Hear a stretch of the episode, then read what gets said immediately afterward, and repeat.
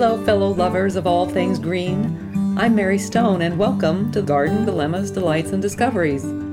It's not only about gardens, it's about nature's inspirations, about grasping the glories of the world around us, gathering what we learn from Mother Nature, and carrying these lessons into our garden of life.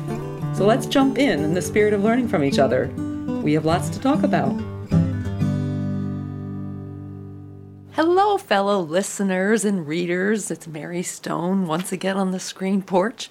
I'm hearing some interesting bird sounds. I'm hoping the mic is picking it up. Makes me want to pause and listen. I just love hearing sounds of the wilderness out here on the porch, even in the winter when it's cold, as it is today. So, in our last chat about inventorying gardens in our lives, we spoke about how nature and gardens have seasons, just like the seasons in our lives. When we become an adult at age 18, we could say that we're in the spring of our lives. Well, maybe not early spring, that would be our childhood, I suppose. We begin adulthood filled with possibilities as we set the groundwork for our lives ahead. We go off to college or trade school or enter the workforce and learn by doing. It's a significant time of growth, although growing never ends, does it? I'm sure you feel the same way. We always are growing, growing, growing, and that's the beauty of life, isn't it? We leave families and neighborhoods where we grew up, expanding our world to propagate new connections, and if we're lucky, some will last a lifetime, like it has with my college roommate Linda, who became my lifelong friend. So today I'd like to share a story about a magic avocado tree Linda told me about, which led to a fun interview with her folks, who I've known equally as long. I first met them that first day at the Fashion Institute of Technology. Yes, indeed, I thought I was going to pursue a career in fashion. Little did I know it would turn into the fashion of plants. So, of course, I recorded the telephone chat, which turned into a column titled A Magical Avocado Tree, and it starts like this Hello, fellow listeners. My big kid project is dragging on, but I haven't given up hope.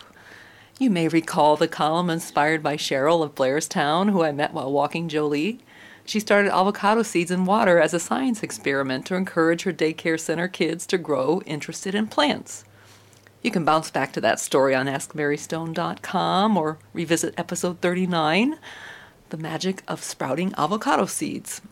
I've been watching my project very excitedly all these weeks, but they say after six weeks, if an avocado seed doesn't sprout, it's a dud.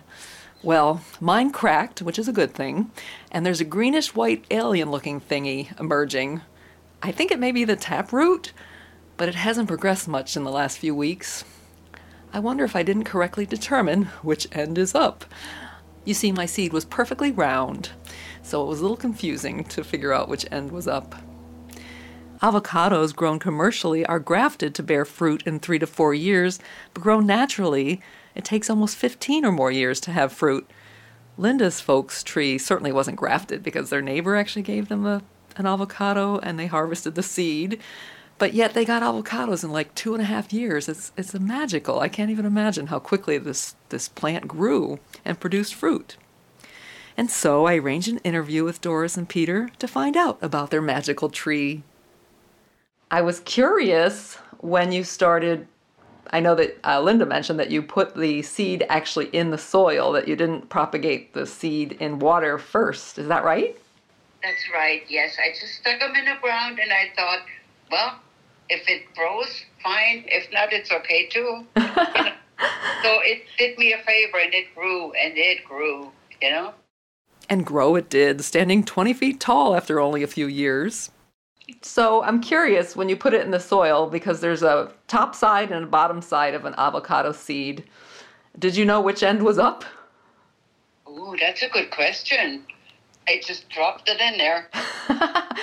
the good news is seeds can right themselves if planted upside down as they are geotropic, meaning the direction of growth has to do with gravity.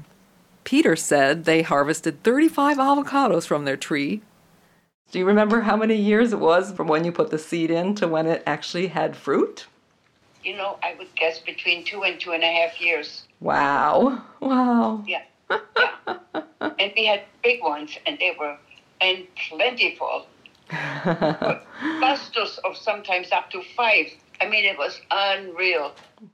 Their Mexicola Grande avocado is the most popular for home gardens as they are fast growing to 30 feet tall and 20 feet wide. And they're cold hardy, tolerating freezes to 18 degrees.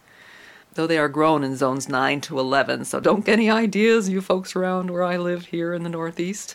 It just won't work here, although you can grow them inside and have a fun science project, as we talked about.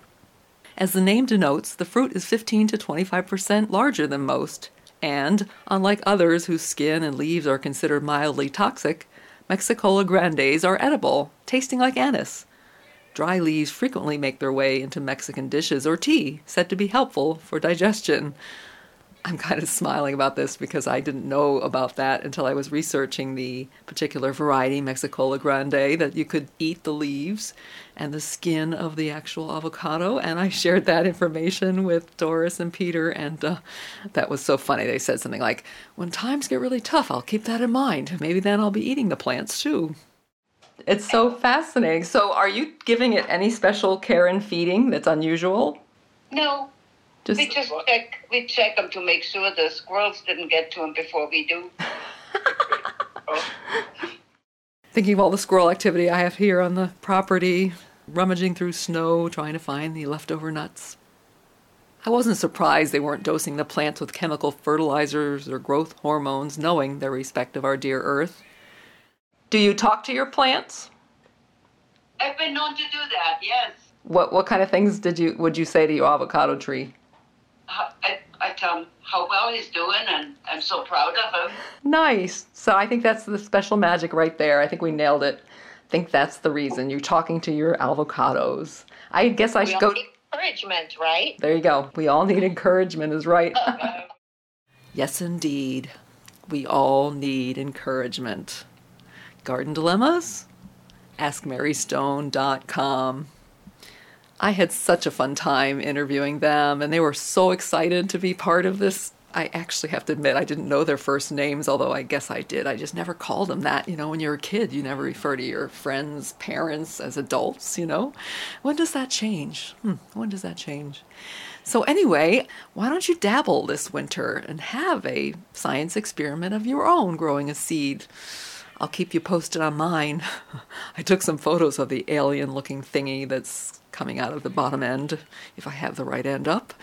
So, thank you again for visiting with me. I so enjoy it and especially love hearing about your Garden of Life stories and encourage more of you to reach out to me by emailing me at askmarystone at gmail.com and look forward to our next visit together. Meanwhile, please enjoy all the seasons of your life. Never stop growing don't forget to be a big kid and maybe you'll have some magic seeds and trees too. Thanks so much. You can follow Garden Dilemmas on Facebook or online at gardendilemmas.com and on Instagram at hashtag Mary Elaine Stone. Garden Dilemmas, Delights, and Discoveries is produced by Alex Bartling. Thanks for coming by. I look forward to chatting again from my screen porch. And always remember to embrace the unexpected in this garden of life. Have a great day.